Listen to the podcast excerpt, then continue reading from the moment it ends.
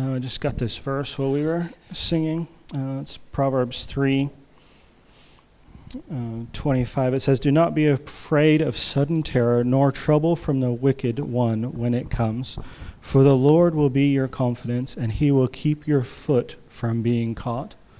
I think it just goes right along with what Susan was saying, talking about going towards that lampstand at the top of the hill. And don't be afraid of anything that comes up against you because the devil doesn't want us getting to whatever that lampstand is in our life. You know, he's trying to get us to get distracted or get off the path. But it says, don't be, uh, don't be afraid of sudden terror. Don't be afraid of suddenly something coming up against you. But put your confidence in the Lord, for the Lord will be your confidence, and he will keep your foot from being caught.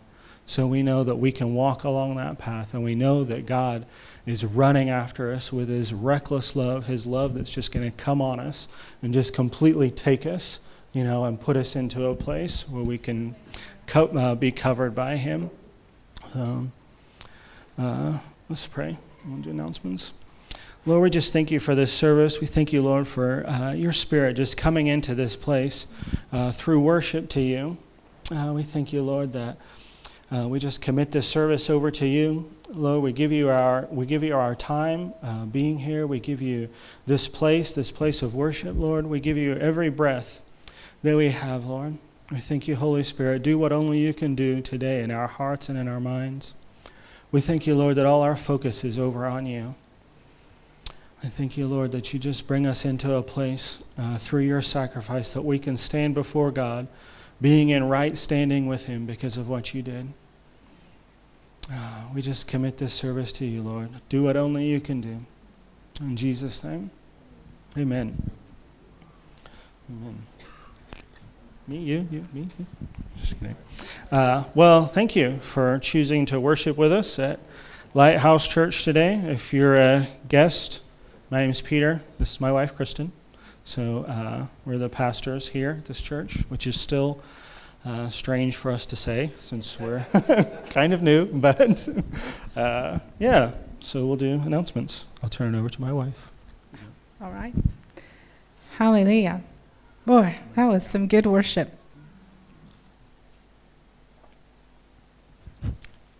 Can we turn the air down or up, whichever one makes it cooler? I was just thinking, oh, maybe that's too silly to share. Oh, Emily, that was good. Praise and worship. So good. I just had this thought back in my older days um, before I knew Christ, and um, I was such a I was a drinker. I drank a lot to drink to have fun. That's how I let loose. That's how I I drank a lot, not just drank. I drank a lot. When when when I would drink, I drink a lot. But you know what? It was interesting how you could meet a stranger, but by the end of the night, they're your best friend. but you know what? Like praise and worship and getting into the presence of God, it's kind of like that. You know, if there's a reason why Jesus likened the Holy Spirit to wine. He called it the new wine. And like getting drunk in the spirit with you is so nice. Like we're best friends. okay, that's silly, but it's true. It, it brings you closer to people, right? To get into the presence of God with them. And I love you. I really do. That's not just drunk talk. oh, amen. Hallelujah. So I have some announcements I'm going to make. Uh, all right, so first of all, I want to just mention that the healing rooms are on today. Um, healing rooms are held over at Blackheath Baptist Church. Um, it's a workshop. Uh, it's a healing rooms workshop. Um, it's not associated with the Blackheath Baptist Church. It's its own separate thing. It's a movement in itself. It's at two o'clock today, and so, Carrie. Oh, it's a. Oh, it's a training. Oh, I understand. It's a work. It's a training workshop today.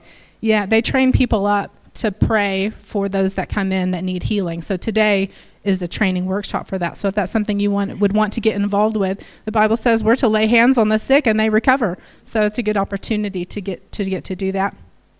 Um, that's at two o'clock today. Um, also, um, another announcement is the medieval outreach. Um, do you want to share? Oh, thank you.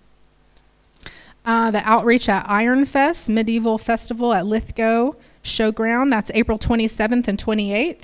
Um, if you're interested in that, ask Carrie or Susan. It's an awesome opportunity to get out of the church and, amen. What is cause giggles? well, we do love the church, but we're also called to go out of the church walls, right? And minister. We can't expect all the fish to just swim in here, right? We got to go fishing. Amen.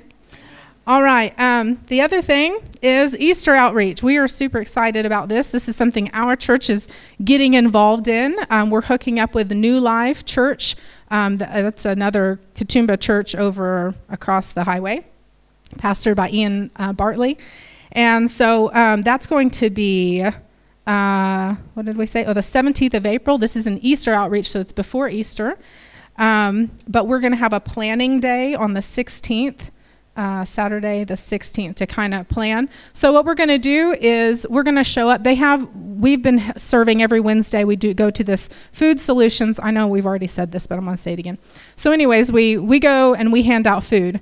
Well, it's been an awesome door open to us that he's said, yeah, he welcomes the idea of evangelism. So we're going to start with the kiddos. We're going to start evangelizing the kids. And so um, we're going to show up and it'll kind of be at the same time as this food outreach that's happening. And so we're going to set up um, jupiter jump. We're going to have some games that we're going to play with the kids. We're going to have prizes and candy. Um, anyways it's going to be a lot of fun but so and then a sausage sizzle will be after. Um, but we're going to give a gospel presentation, and it's really fun. This is something Peter and I we have experience doing, where um, you share the gospel. We have a clown, and so it, it's fun and exciting. But you share the you share the gospel with the kids and give them an opportunity to receive Christ. Amen. And so, um, anyways, we're really excited about it. Doing this, it's called the Ragman skit. Um, if you're interested in what that is, you could look it up on uh, on YouTube. But anyways, there's no speaking, there's no costumes. It's all actions. And so, if anybody's interested in doing that. Um, please uh, meet with Peter and I because we need workers to.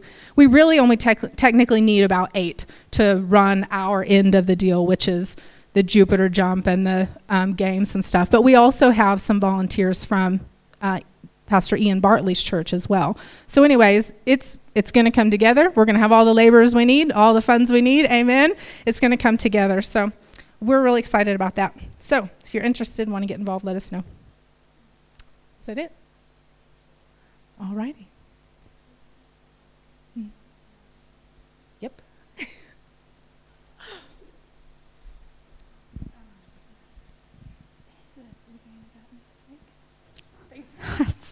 Thank you, Pen. Next week, that thing at the other place with the other people.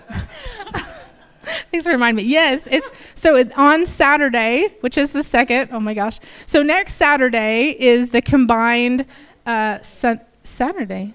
It's Saturday. Yeah. um, yeah. So it's Saturday. So it's the combined uh, prayer. Oh, I've got the flyer right here. National Day of Prayer and Fasting, Saturday, second March 2019. So that's going to be held at the uh, the uh, the Claire, Clairvaux Clairvaux rooms at the cinema. Oh no, let me just. I found it. I found it. All right, give me a chance. Okay, so uh, it's going to be held at the Katoomba Christian Convention Center, uh, the cinema room, the Clairvaux building. All right, entrance 41 Violet Street. You guys all know where that's at, right? Okay, well, let's, well, let us know. Yeah. So, anyways, we're all we're going to go to that. That's what our church is doing. We're, that's how we're participating is getting involved with that group prayer. Oh, wasn't it nice having Phil join the team? Isn't that nice? Yay! Thanks, Phil. yeah. Um. In fact, it's actually if, if anyone else is feeling like they want to start learning instrument first time ever and you're never too old i will impart to you any piece of musical information that i know. And i've got a few little students going at the moment people coming up starting to learn. So if you want to join in it's all right. I'll get you going. Send you the youtube links to get you going a bit further.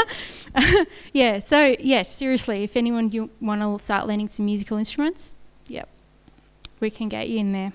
Uh, okay, I've had this thing on my heart for about a year, and it just never really was the right time. But I feel like it's sort of the right time now, and that's I really want to have an art ministry. So I've been trying to think about what that would be looking like and what that would mean. So at the moment, what I feel like is going on in my mind is I just want to invite a whole bunch of people over, and we'll just put on some worship music and do art just listen to God, you know, that sort of thing. So that's something that I try to do every week now with all of my free time. Um, and anyway, I just want to invite other people to come do it with me because so much fun. And God always speaks to you, you know. And, you know, doing art is such a fun way to relax in His presence. So I just want to invite you, if anyone would like to, um, I can start planning in some events, maybe um, once every month or six weeks, and just have a couple hour session. If you're interested, could you come and talk to me, and I'll just keep your names and make sure I'm emailing you all and keeping you all informed and stuff. Um, so anyway, I'm kind of new at this, and I'm not great at speaking, so yeah, I need a bit of a push sometimes. So. Um, Moses had that problem. He seemed all right in the end. he came good. So yeah, um, yeah, just come and talk to me, and um, we'll try and start. I just feel like you know you, you kind of you never get around to stuff, and then like suddenly three months has gone by. I feel like I need to start. So push me, help push me along. Make it, yeah. Oh, it doesn't have to be painting. I've got printmaking set up. I've got drawing that we can do. I can teach you skills if you want skills or just let you r- go for it with the materials. Oh, my house. I think my house. I've got a really lovely view. It's a really peaceful house. Yeah. Mm, absolutely not. No, no. Um, you know, do you have to be good at anything to give it a go? No, no, no, no. You just have a go. And yeah, we, we were seeking God's presence more than trying to put the lines in the right place. Or just seeking God. Yeah.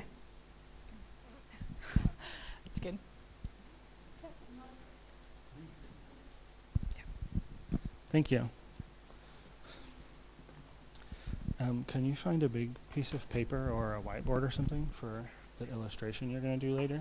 Remember how I told you about it? Okay. Well, thank you for sharing, Emily. I'm looking forward to doing that, even now I'm not good at art. At, all. I'll do it anyway. So, um, and thank you, whoever brought up Moses, because that's a good lead in. Uh, I've just been stuck on Moses for like a while now. I think the last time I actually preached here was four or five Sundays ago with all the events and things we've been having. Um, and I actually preached on Moses. And as I was preparing, God kind of brought me back around to Moses again. So um, I wanted to talk today about faith. Um, I'm hoping that this Moses thing isn't leading me into 40 years in the wilderness. that's uh, really, that's not the lamppost at the top of my mountain. Uh, I hope not. Don't say things like that. um, uh, yeah. Okay, thank you. You'll be my Israelites wandering around the desert eating bread. So, uh, so, um, yeah, it's quite funny actually.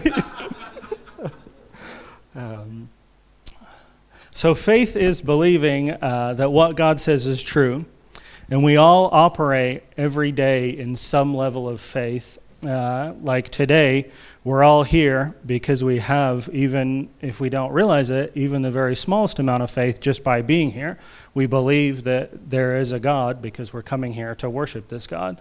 So whether you have this amazing, awesome faith that moves mountains, or whether you have this small, tiny little bit of faith, just enough to bring you here to church to worship God, well, you have faith. All right? But it's not just faith is not necessarily just a religious thing or a Christian thing.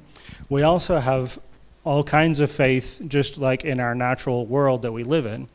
So, for instance, the chair that you're sitting in, right? When you came into service today, you didn't flip the chair over and look at the welds and check to make sure all the screws were tight and you know make sure the back is securely connected no you just sat down in the chair because we have faith in the chair that it's actually going to hold us right it's pretty pretty basic faith we just believe things are going to happen the way that they either say in the bible or the way that they've always worked for us um, i always tell kristen she has like this really amazing faith for fuel in a car because the light comes on and she just keeps right on driving. It's like she's just pushed it so far, so many times, that she knows no matter what, there's going to be fuel in the tank. And so when we're going somewhere and fuel's getting low, I always say to Kristen, Well, good thing you're with me because I need this fuel faith right now. So. Uh, I don't rely on her fuel faith if she's not in the car because I've tried it; it doesn't work for me. So, um, and then there's other types of faith too. Some people have like this crazy faith in like parachutes, and you've seen those like wingman people that like jump out of planes and stuff, and they don't even have a parachute; they just have this wingsuit.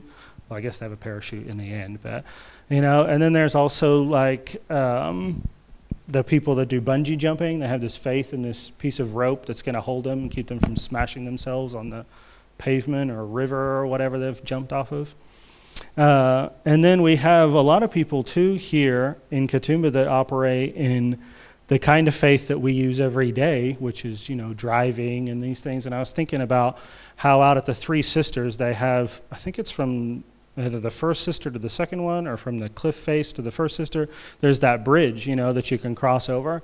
And I mean, hundreds of people are crossing over this thing, especially on the weekends tourists are going over it nonstop. Nobody, hardly anybody, really thinks about is this bridge going to hold me or not? Because why? So many people have gone before them. And so it's almost like a faith building exercise in a way when you go down there and you're standing there and there's the bridge in front of you and there's the little sister or whatever rock formation you want to call it and you're watching other people walk and whether you realize it or not your faith in that bridge is being built because you see other people crossing across it in front of you. Right? And so when you walk across it, you've now gotten faith through other people's actions that, you know, you can walk across the bridge and it's going to hold you. And I don't know how many people have actually done that, but you get to the other side and the rock is like swaying in the wind sometimes. It's really, uh, yeah, I've done it a couple times. But, um, so let's look at uh, a scripture here. It's in Hebrews. Um, it's Hebrews chapter 11.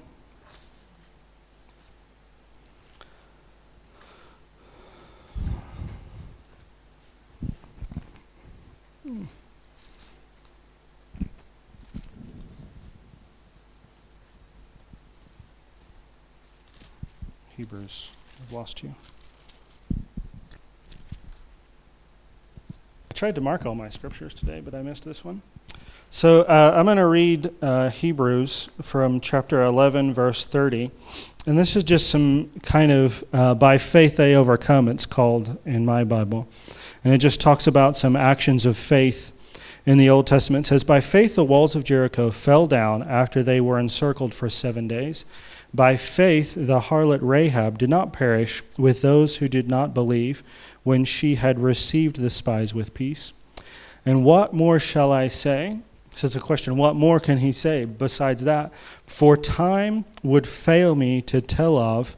Then he names these names Gideon and Barak and Samson and this other name that I've had a really hard time pronouncing, and also David and Solomon and the prophets. So he's saying that time would fail. I mean, there wouldn't even be enough time to talk about all these acts of faith, but he goes on to name some of them who through faith subdued kingdoms, worked righteousness, obtained promises, stopped the mouths of lions, quenched violence of fire, escaped the edge of the sword, out of weakness were made strong, became valiant in battle, turned to flight the armies of aliens, and that's you read the Old Testament, we're not talking about outer space aliens, we're talking about people that come from other countries.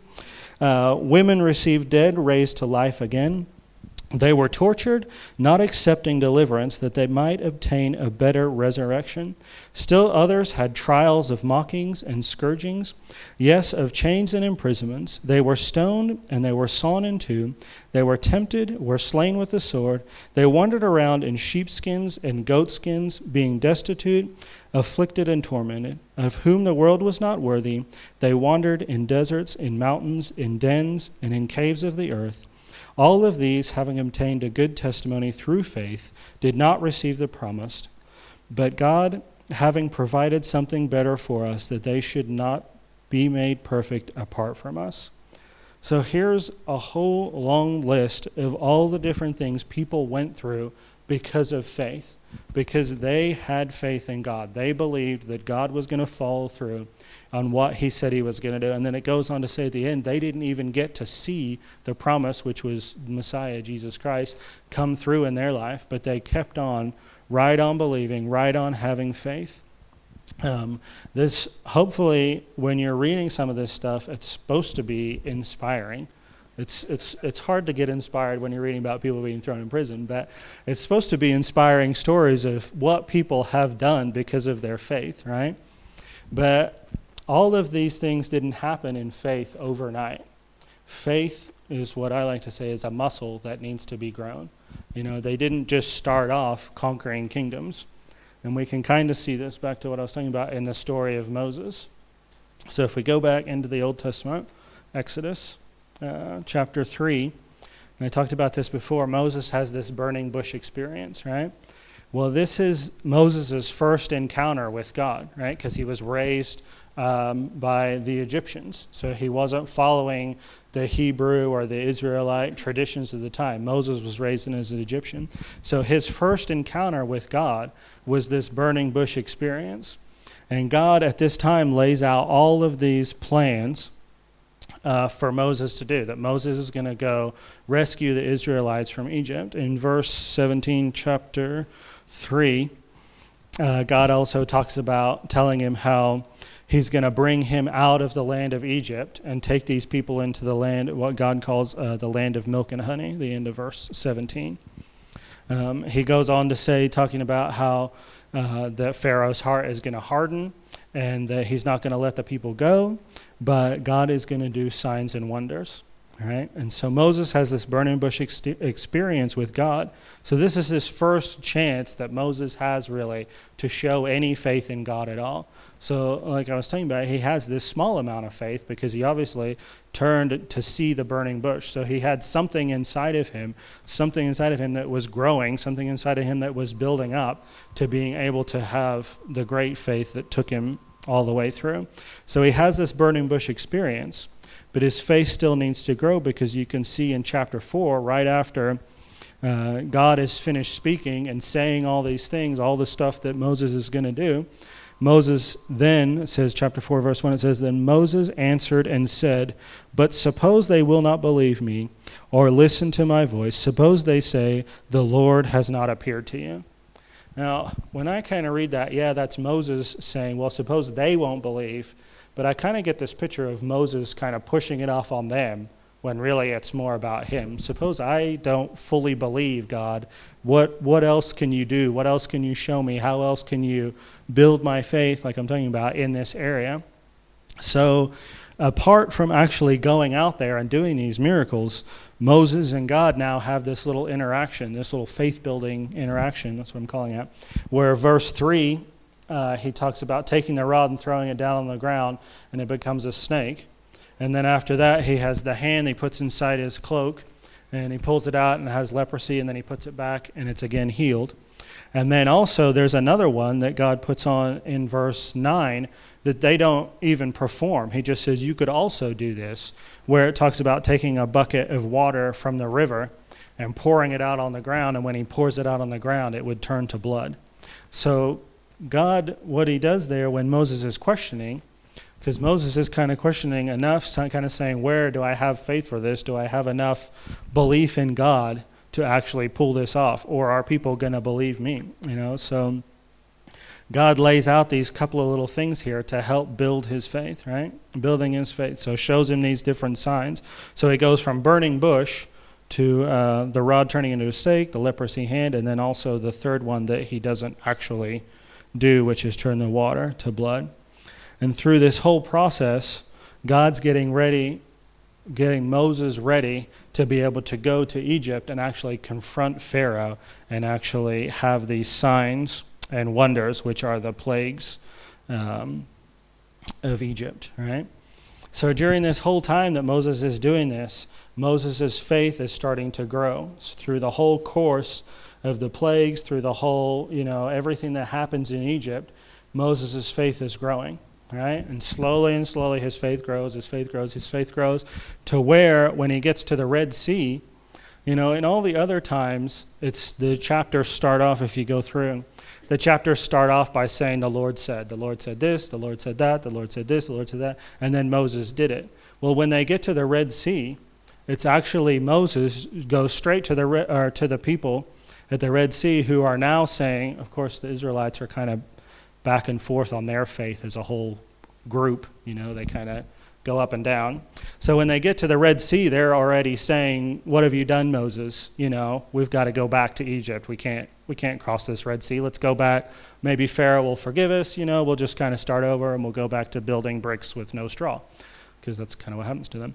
And so, uh, but at this point, when Moses gets to the Red Sea, his faith has grown so much that he doesn't wait for God to say something he actually turns to the Israelites and says to them, God's going to deliver us from this. And then after he says that, that's when God says, okay, go to the Red Sea with your rod and split the waters. And obviously, I'm summing up because a lot of people know the story. It's not how it says exactly in the Bible. But, so, um, but there's a change in Moses, is the point I'm trying to make. There's a change as you read through it, is, and there's a lot of chapters because a lot of things kind of happen leading up to it. But there's a change in Moses where he stops from waiting for God to say something to where when something comes up, which is the Red Sea crossing, he says something first. So we're talking about faith building. So all of those miracles, all of that stuff that happened to Moses, builds his faith to a point where he knows God is going to do something. So he goes from splitting the Red Sea, then he uh, gets the manna from heaven. They turn the bitter waters of the stream to sweet, so they have something to drink, you know. And so it was Moses' faith through all of these little things that he did leading up to the Red Sea.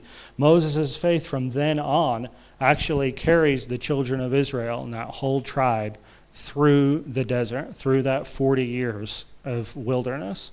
You know, because they, if you read it, and it's, like I said, it's a lot of chapters, so all of that would go from basically Exodus to Joshua, and there's like four books.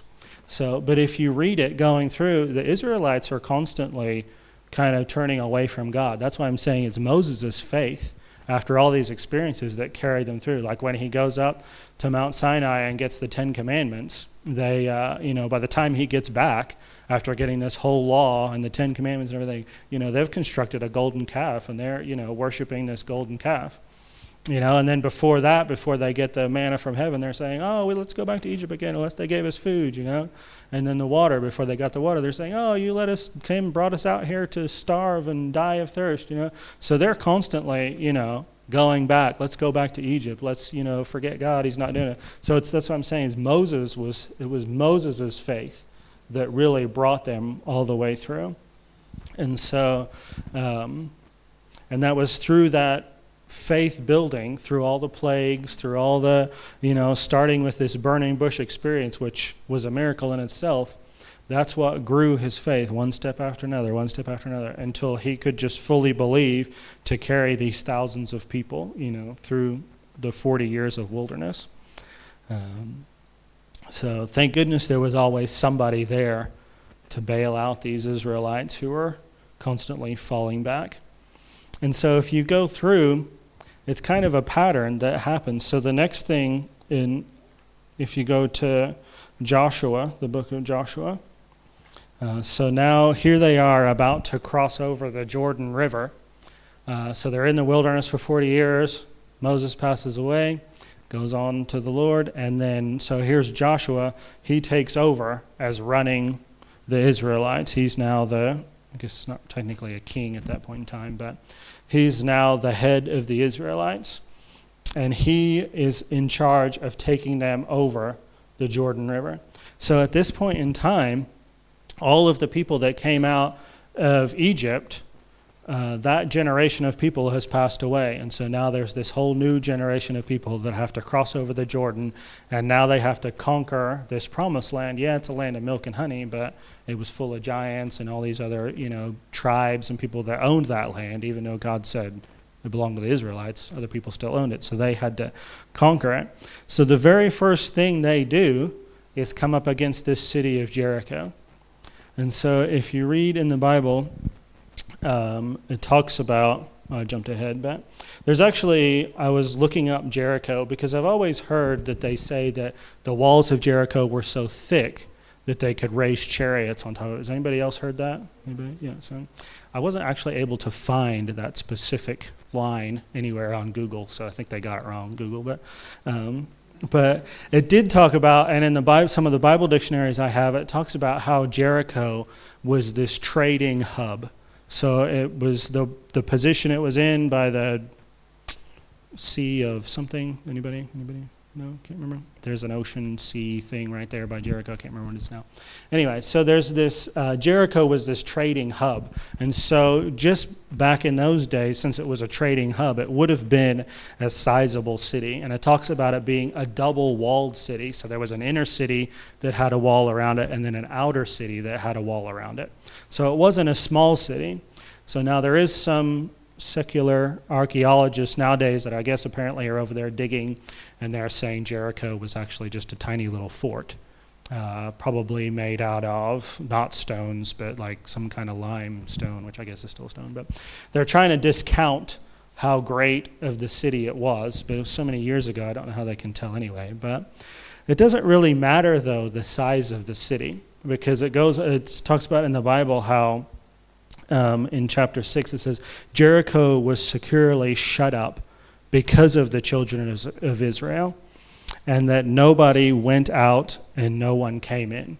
So no matter the size of the city, it doesn't really matter. It was completely closed up, and so they were they were in there tight. They weren't coming in or out, and uh, so from a military or tactical standpoint, the best thing to do would just be to stand back and watch and wait wait for them to either starve inside the city because they're too scared to come out, or wait for them to get to the point where they're so uh, lack so much supplies that they're all weak, you know, and kind of getting destitute anyway. So now they come out to battle, and then you easily take them. It wasn't tactically uh, accurate for them to do what God told them to do, which was everybody knows the story of Jericho march around the city quietly blue hand. March around the city quietly, you know, with the Ark of the Covenant. And then uh, on the seventh day, they march around it seven times, and then they all shout, and the walls fell down, right? And so this wasn't, uh, it wasn't probably the best thing for them to do, you know, from a military standpoint, but it was the best thing for them to do as far as God was concerned. And I think the biggest reason they needed to do that was because it goes back to this faith exercise or a way to build their faith. See, the generation that crossed over the Jordan had lived on manna from heaven and water from a stream that was sweet. They didn't witness, you know, Moses going up to Mount Sinai and getting the Ten Commandments. They were just living under the law because that's what their fathers did. And that's what their grandfathers did. They were just living under it. And they hadn't really seen, I mean, they still had the uh, pillar of cloud by day and the pillar of fire by night. So they still had some of the basics of what God was doing for Israelites at the time, but they didn't go through this whole crossing Red Sea and all these plagues of Egypt. And so God needed to do something right off the bat to show them that they put their faith in Him and they're going to take this land. And so after the week of Jericho, excuse me, and the walls fall down. They completely, you know, sack the entire city. Everybody dies uh, inside the city. Kind of morbid, but that's what happens. Um, so they completely take over the city, and instantly their faith goes from, yeah, we know God can do stuff, to, yeah, we know God can do stuff. And then the, from there on out, there's like the whole book of Joshua, I think, well, not the whole book, but through to chapter 12. It's just like one city after another. God says, go to this city, Okay, some of you stay here, some of you go over there, and boom, they take over the city. And there's no questioning for the next 12 chapters, and it, the 12 chapters takes actually quite a long period of time. But there's no questioning about what God's doing or how He's doing it. They went instantly, had this huge leap of faith because of Jericho. And so it wasn't just, it doesn't really matter the size of the city. No matter what, the city was closed up and they couldn't get in and nobody could get out. So no matter what, you know, God used it as a way to build their faith. And so from that point on, they just went from one, you know, miracle or one leading of the Holy Spirit or one act of God to the next without questioning. And if you go to chapter 12, uh, Joshua chapter 12, I'm not going to read this because there's way too many names and I'm terrible with it. But chapter 12, verse 7, you can just see the list there if it's laid out the same way. It is in my Bible of all these kingdoms it says the king of this and the king of that and the king of this and the king of that. But these are the kingdoms that were conquered by Joshua. So that's just from Jericho, uh, which is chapter 6 through chapter 12. So he just they just went for it, one thing after another, one thing after another, one thing after another. And so uh, yeah, faith building exercise. They weren't just sitting around doing nothing, or they weren't just still stuck looking at the burning bush of like for Moses. You know, he went from burning bush to the rod and the snake. He went from the rod and the snake to the leprosy hand. He went from the leprosy hand, you know, to the plagues of Egypt. He went from the plagues of Egypt to crossing the Red Sea. He went from the Red Sea to, you know, going through the desert and having all their needs met. And then from there they went to Joshua taking over and then Jericho. And so it wasn't just one thing happens and then they just kept right on going down that path forever. No, their faith was built and they increased and they went and they grew and they did what God had for them to do. So it wasn't just standing still and looking at the burning bush, it was a constant moving and a constant growing of their faith. And so, did you get a piece of paper? Emily shared this really great illustration at worship practice and I told her I was going to use it, so I don't need a copyright or anything. But so I, I am going to use it because I think it's really good way to explain uh, what I'm talking about. And so the question is that I kind of want to leave you with is where is your faith? Is your faith standing still just staring at the burning bush, staring at the last thing God did for you, staring at the last miracle or picture that God showed you?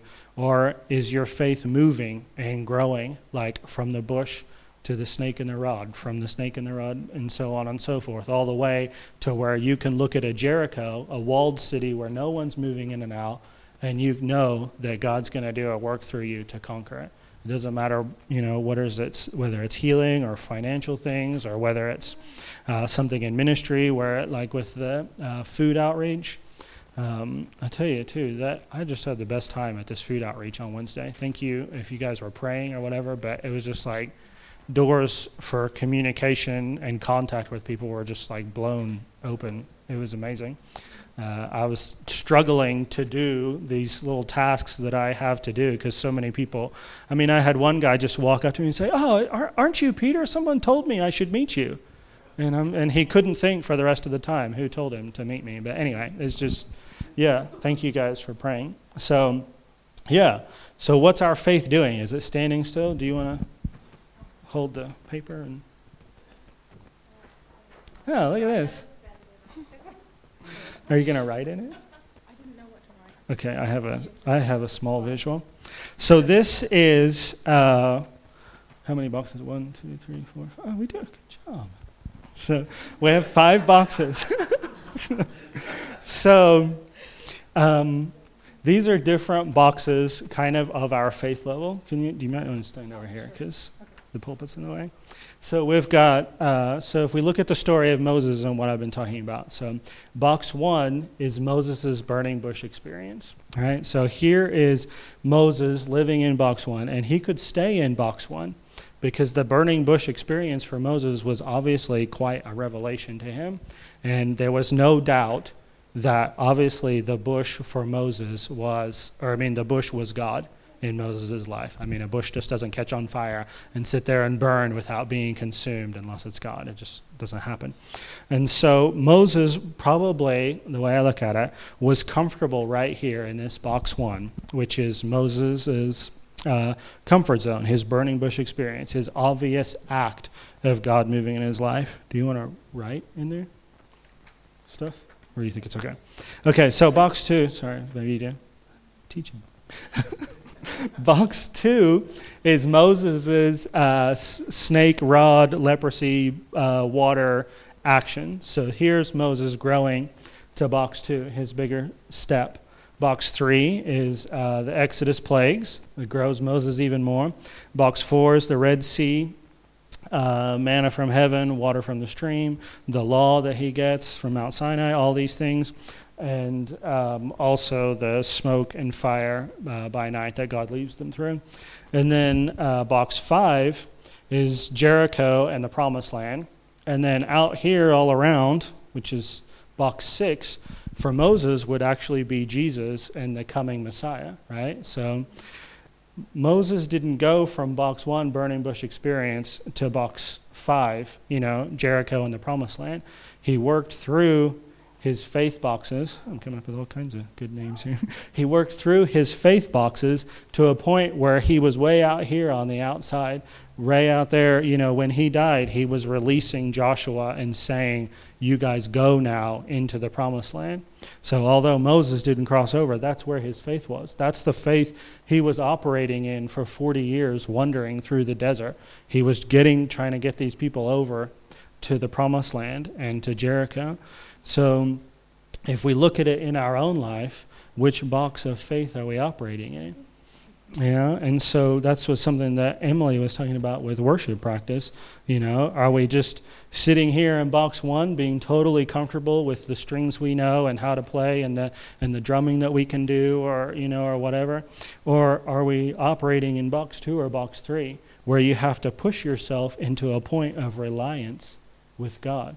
Knowing that He is going to take over where you've left off. You know? It was Moses that looked at the burning bush, but it was God that did all the working. You know? So that's my back to my question, what is your faith doing? Are you just operating right here in this box one place? Or are you pushing yourself to box two, pushing yourself to box three? And where's your goals? What, what's happening? What's your box six? You know, are you are you seeking the Lord and is He showing you your box six? What's you know, where is your life ten years from now? And I'm not the right person to be talking about that because I'm terrible at long-term goals. But you know, where is your life going? What's happening? You know, that's 40 years for Moses. But you know, if we're just stuck in box one all the time, if we're just stuck there, thank you.